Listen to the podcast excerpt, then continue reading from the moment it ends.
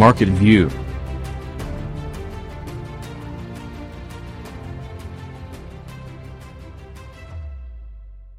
Υποδεχθούμε εδώ στη συχνότητα του amagi.gr ε, την πρώτη ραδιοφωνική εκπομπή του έτους ε, μαζί με την Ελένη Ορφανού, ε, σύμβουλος HR, coach και εκπαιδεύτρια στελεχών. Ε, Ελένη καλησπέρα. Καλησπέρα, καλή χρονιά. Καλή χρονιά και σε σένα, σε ευχαριστώ πάρα πολύ που είσαι σήμερα εδώ και θα μας βάλεις στον ίσιο και σωστό δρόμο για να θέσουμε καλά τους στόχους μας ε, για τη νέα χρονιά εγώ να σε ευχαριστήσω και για την πρόσκληση αλλά και για την επιλογή του θέματος, που αν και πολύ συζητημένο παραμένει πάντα νομίζω επίκαιρο και πολύ πολύ ενδιαφέρον για όλους μας. Να σου πω γιατί το σκέφτηκα. Κάθε Σεπτέμβρη και κάθε μετά τις διακοπές μάλλον του καλοκαιριού και κάθε Δεκέμβρη όλοι λέμε τη νέα χρονιά θα κάνω αυτό. Τη νέα σεζόν θα κάνω αυτό. Ε, γιατί συμβαίνει, γιατί όλοι μετά από αυτές τις δύο χρονικές περιόδους ε, ε, βάζουμε στόχους; Τους οποίους μετά τους ξεχνάμε. Ισχύει αυτό που λες. Νομίζω αφορά την πλειοψηφία του κόσμου γιατί αυτές οι δύο χρονικές περίοδοι σηματοδοτούν στο μυαλό μας το κλείσιμο ενός κύκλου και την αρχή μιας καινούργια. Επειδή οι περισσότεροι παίρνουν άδεια το καλοκαίρι, ας πούμε, ε, το Σεπτέμβρη έχουμε κλείσει τον προηγούμενο κύκλο, πάμε να ανοίξουμε τον επόμενο. Ε, η καινούργια χρονιά είναι καινούργια χρονιά για όλους, ξέρεις, ε, είναι και τα New Year's Resolutions, αλλά πολλές φορές αυτό που είπες είναι ότι ακριβώς κάνουμε ευχές αντί να βάζουμε στόχους.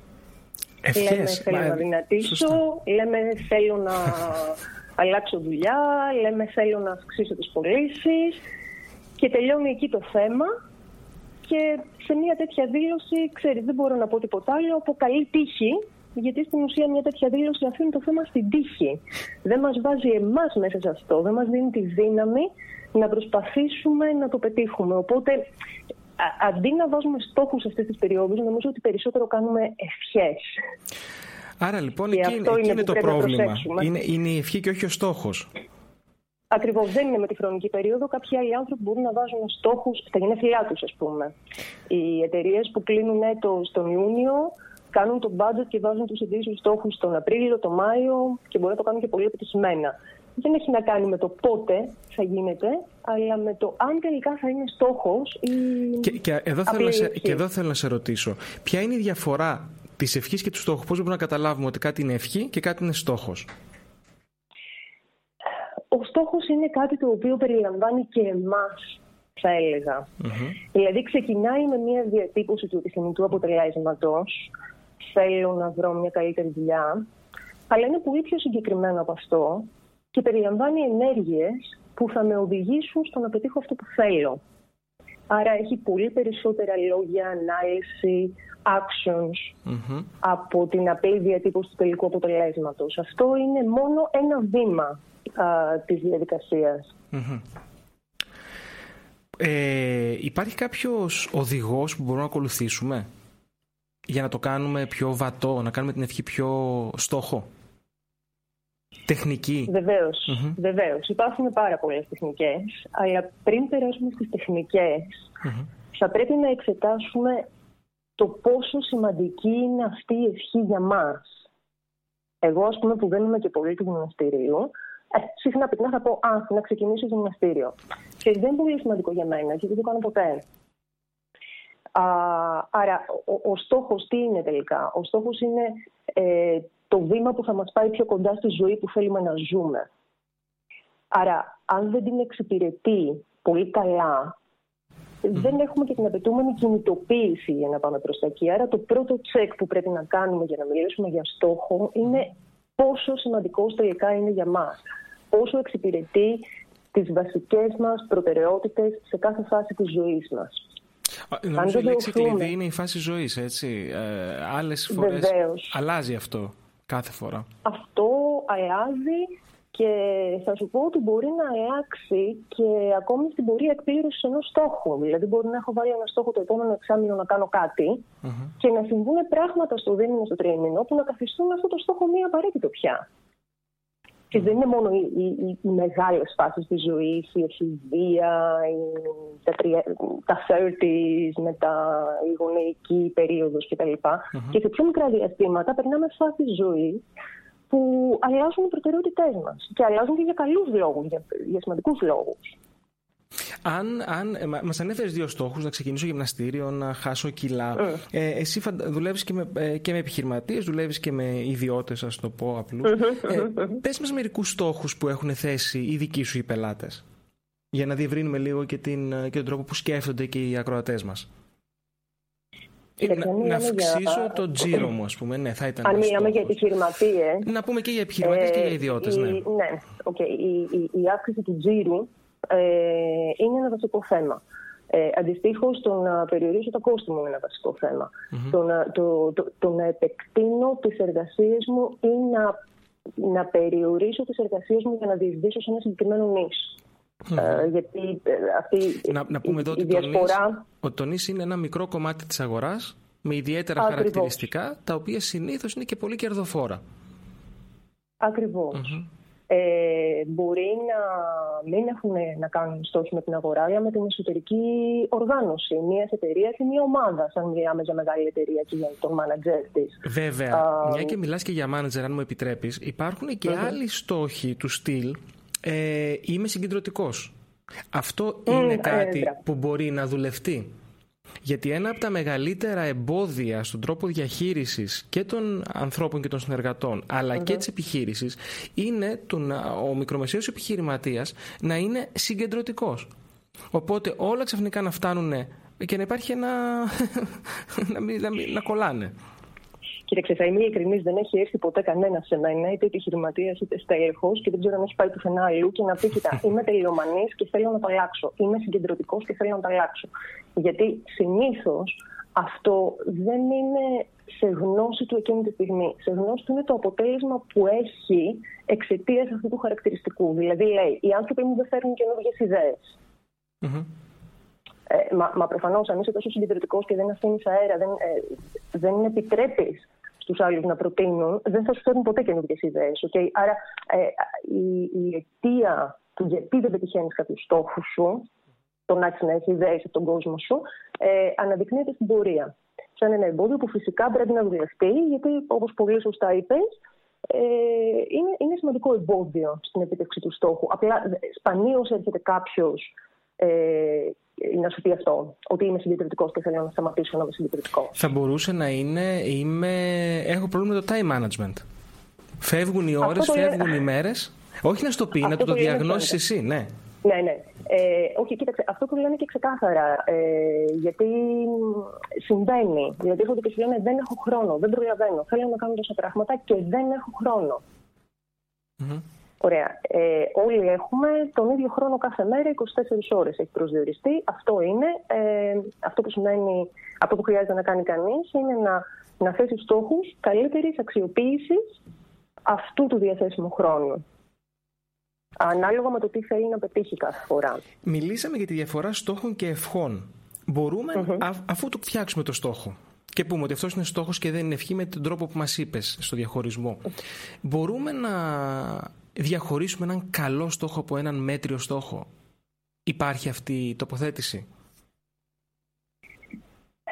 Κοίταξε, δεν χρησιμοποιώ α, αυτούς τους όρους. Α, νομίζω ότι αυτό που θα λέγαμε καλό, θα έλεγα ότι είναι καλύτερος ένας στόχος ο οποίος εξυπηρετεί περισσότερο τη ζωή που θέλουμε να ζούμε, είτε επαγγελματικά είτε προσωπικά. Δηλαδή, είναι καλύτερος ένας στόχος που μας πάει πιο κοντά στο σημείο που θέλουμε να βρεθούμε. Ε, Επίσης είναι καλός ένας ε, στόχος για τον οποίο έχουμε φροντίσει να έχει αυξημένες πιθανότητες επιτυχίας. Τι, θέλω να πω με αυτό; Ο στόχος αφορά ένα σημείο στο μέλλον. Και το μέλλον δεν είναι δεδομένο. Ε, ξέρουμε ότι θα υπάρχει μια βεβαιότητα. Άρα θέλουμε όταν βάζουμε στόχους να έχουμε εξασφαλίσει εξ αρχής τις καλύτερες δυνατές πιθανότητες για να το πετύχουμε. Αν λοιπόν ο στόχος μας πηγαίνει εκεί που θέλουμε και του έχουμε αυξήσει πάρα, πάρα πολύ τις πιθανότητες επιτυχίας με τις ενέργειες που έχουμε επιλέξει να κάνουμε, θα έλεγα ναι ότι είναι ένας καλός Μάλιστα. Ε, ε, υπάρχει διαδικασία στοχοθεσία. Ε, ναι, υπάρχει μια διαδικασία. Νομίζω πρέπει να ακολουθείτε. Η, η αρχή της διαδικασίας είναι πάντα το τσεκ πόσο σημαντικός είναι αυτός ο στόχος για μένα. Από τη στιγμή που το διασφαλίζουμε αυτό, ε, άρα έχουμε και την κινητοποίηση να πάμε προς τα εκεί, στην ουσία τι κάνουμε, λέμε πού θέλουμε να πάμε, θέλουμε το πρώτο τρίμηνο του 19 να κάνουμε 50.000 πωλήσεις από αυτή την κατηγορία ε, εκεί θέλουμε να πάμε.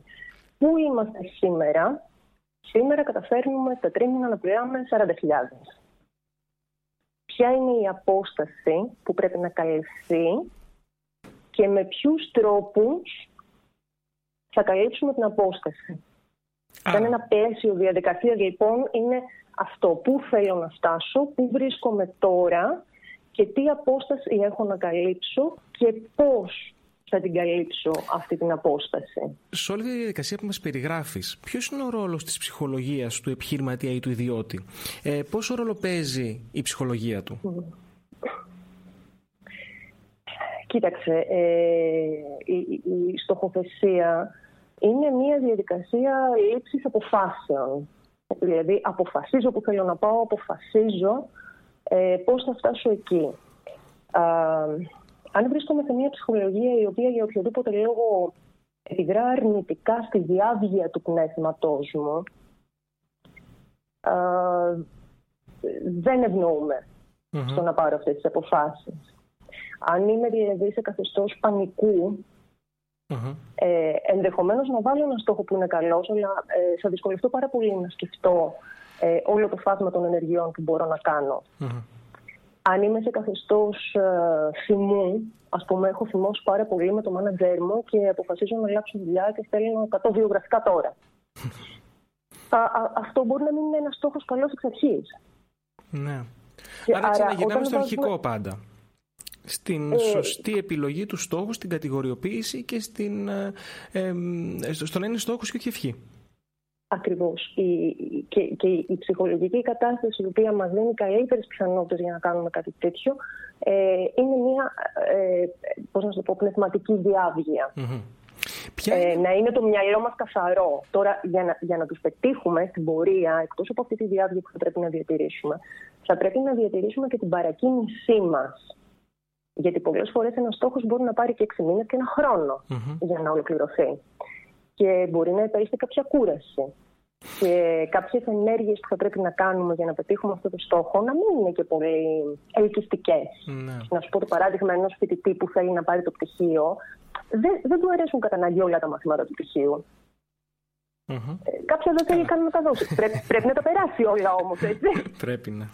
Δυστυχώς Αν εστιάσει αυτό το μάθημα που δεν του αρέσει και πει δεν μπορώ, θα τα παρατήσω, δεν, ε, είναι πολύ πιθανό να χάσει την παρακίνηση του στην πορεία. Αν όμως δει το τελικό αποτέλεσμα, το σημείο που θέλει να φτάσει δηλαδή, είναι πολύ πιο εύκολο να ξεπεράσει και τα ενδιάμεσα εμπόδια. Να σου πω μερικά do's and don'ts για τη στοχοθεσία.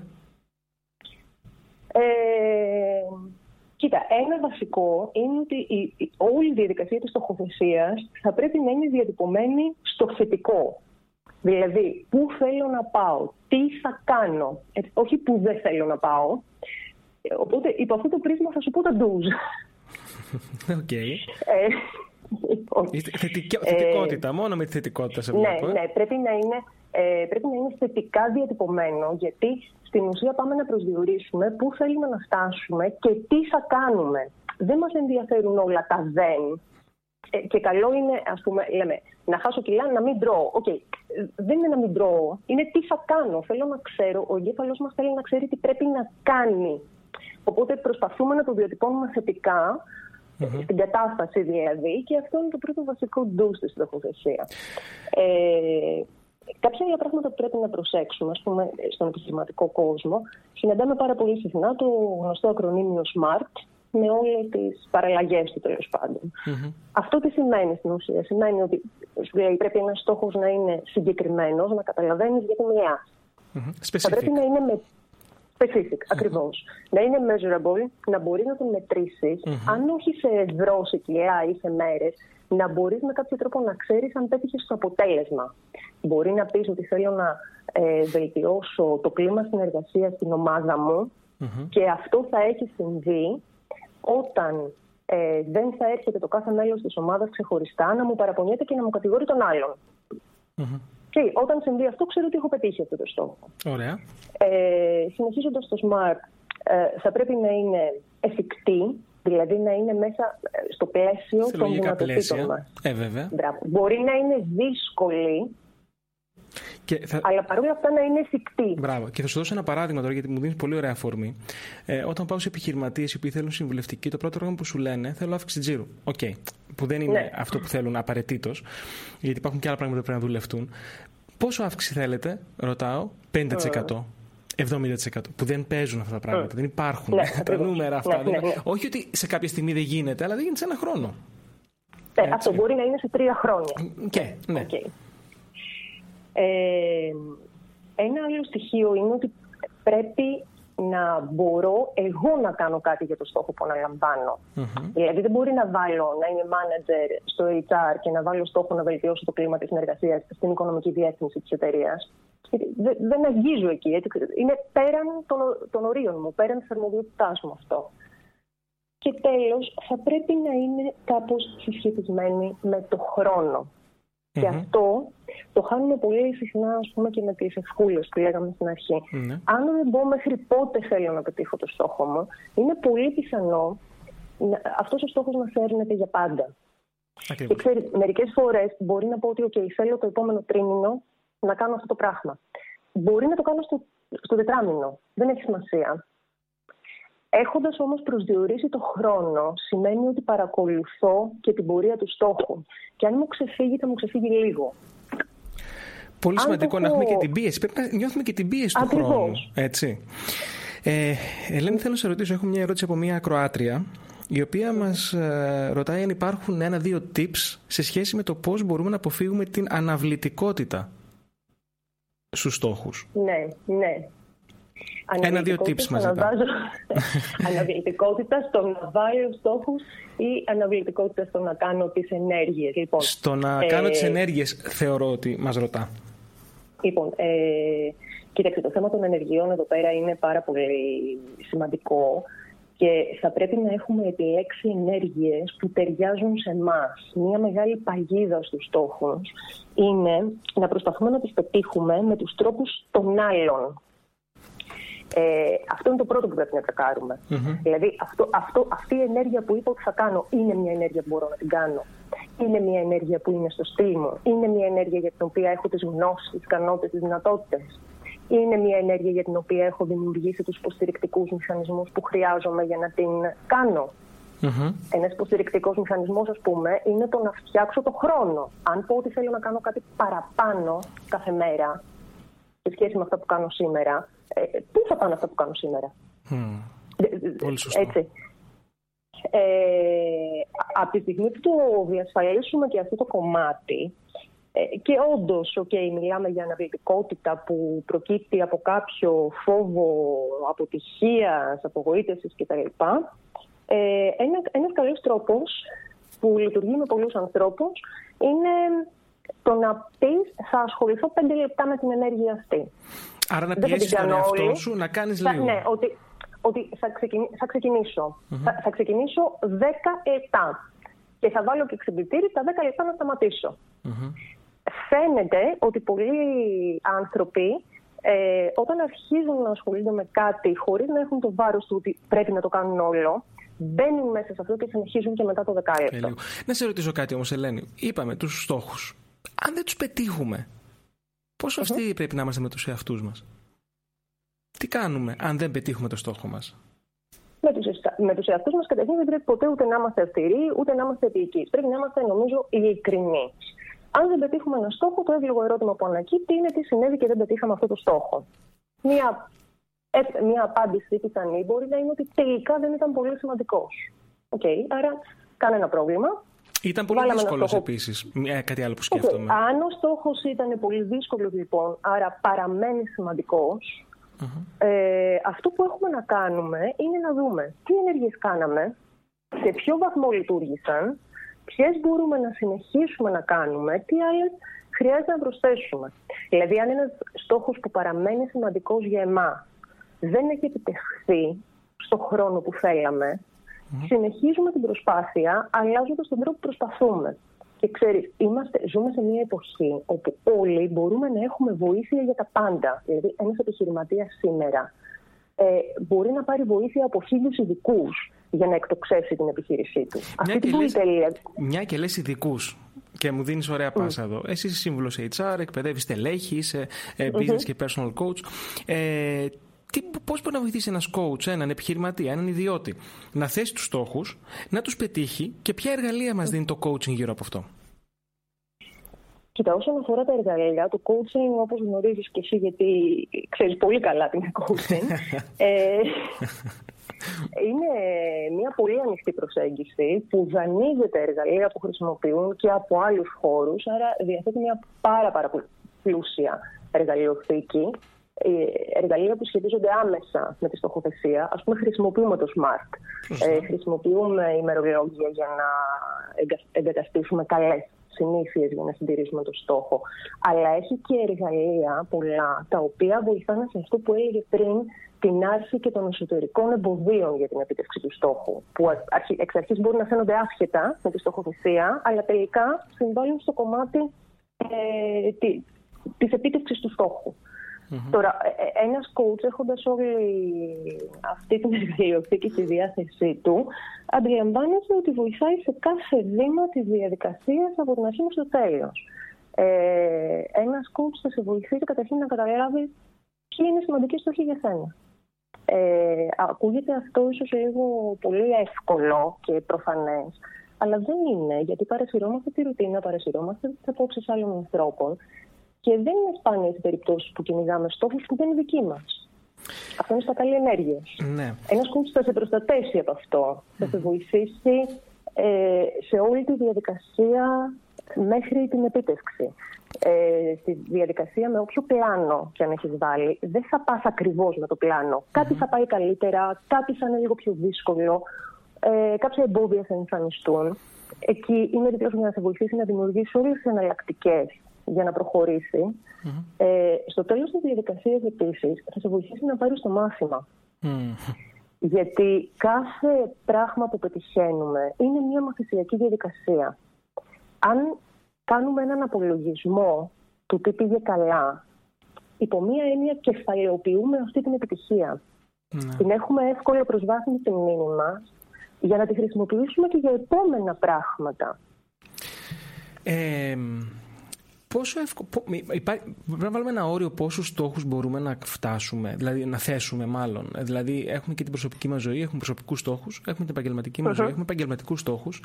Ε, Θέλω κλείνοντας να μας πεις, υπάρχει ένα όριο στόχων ή όσο αντέχουμε; Ε, όχι, δεν είναι το όσο αντέχουμε. Είναι, ε, είναι θέμα ενέργειας. Δηλαδή, ε, μπορούμε, να, μπορούμε να βάλουμε πάρα πολλούς ε, ε, στοχους Απλά θα πρέπει να επιλέξουμε ποιοι είναι οι πιο σημαντικοί για μας, να δούμε πόση ενέργεια απαιτεί ο καθένας ε, και πόση έχουμε. Θα πρέπει να κρατάμε πάντα από θέματα ενέργειας. Το να βάλουμε πάρα, πάρα πολλούς στόχους, να εξαντληθούμε την προσπάθεια και τελικά να μην πετύχουμε κανέναν, είναι ό,τι χειρότερο μπορούμε να κάνουμε. Δηλαδή, είναι καλύτερα να βάλουμε ε, λιγότερους στόχους αυτό το τρίμηνο και μετά, όταν τους πετύχουμε, να πάμε να συνεχίσουμε με τους επόμενους, από το να τα πάρουμε όλες τις περάτε μας και να γονατίσουμε τελικά. Τώρα, το πώς είναι αυτή για κάποιον άνθρωπο εξαρτάται από το πόσο σημαντικός είναι ο στόχος, σε τι επίπεδο ενέργειας βρίσκεται ο άνθρωπος. Χρειάζεται όμως ο καθένας να το σκεφτει Η, η γενική οδηγία ε, πάντως είναι ότι ε, είναι προτιμότερο να βάζουμε στόχους που μπορούμε να τους πετύχουμε και μπορούμε να εστιάσουμε την προσπάθειά μας σε αυτούς για να ναι. έχουμε μια επιτυχία στο τέλος που θα τονώσει και την αυτοπεποίθησή μας και θα μας βάλει με καλύτερη ενέργεια στην επόμενη προσπάθεια από το να λέμε «Α, θα κάνω τα πάντα» ε, και τελικά να βιώνουμε μια απογοήτευση. Ναι. Νο, νομίζω, Ελένη, μας εμψύχωσε αρκετά για την αρχή του έτους. Θέλω να σε ευχαριστήσω πάρα πολύ που ήσουν εδώ. Θέλω να μου πεις πού μπορούμε να σε βρούμε, όσοι από τους ακροατές μας ενδιαφέρονται να δουλέψουν μαζί σου. Ε, μπορείτε να με βρείτε μέσω της ιστοσελίδας μου, που είναι www.focuscoaching.gr. Ωραία. Ε, και εγώ για το 2019 να ευχηθώ σε όλους τους ακροατές και σε σένα να, να κάνουμε περισσότερα από αυτά που θέλουμε και λιγότερα από αυτά που δεν θέλουμε για να μπορέσουμε να είμαστε τελικά πιο κοντά στη ζωή που ονειρευόμαστε γιατί όλοι το μπορούμε και να σκεφτόμαστε ότι μέχρι εδώ που έχουμε φτάσει έχουμε πετύχει εκατομμύρια μικρούς και μεγάλους στόχους άρα μπορούμε και στη συνέχεια, μπορούμε και καλύτερα, μπορούμε και περισσότερο και με περισσότερη χαρά και ικανοποίηση. Πόσο μπορώ να συμφωνήσω με αυτό το οποίο λες. Ευχαριστούμε πάρα πολύ. Σου εύχομαι καλή χρονιά και Καλή όλα τα καλά. Να σε καλά, ευχαριστούμε πολύ. Καλή συνέχεια, εγώ bye ευχαριστώ. Ευχαριστούμε πάρα πολύ την Ελένη Ορφανού που ήταν ε, σήμερα μαζί μας, ε, μας ε, εμψύχωσε, μας είπε πόσο σημαντική είναι η στόχη και πώς πρέπει να σκεφτόμαστε για να μπορέσουμε το 2019 να ε, κάνουμε περισσότερα πράγματα από όσα κάναμε το 2018.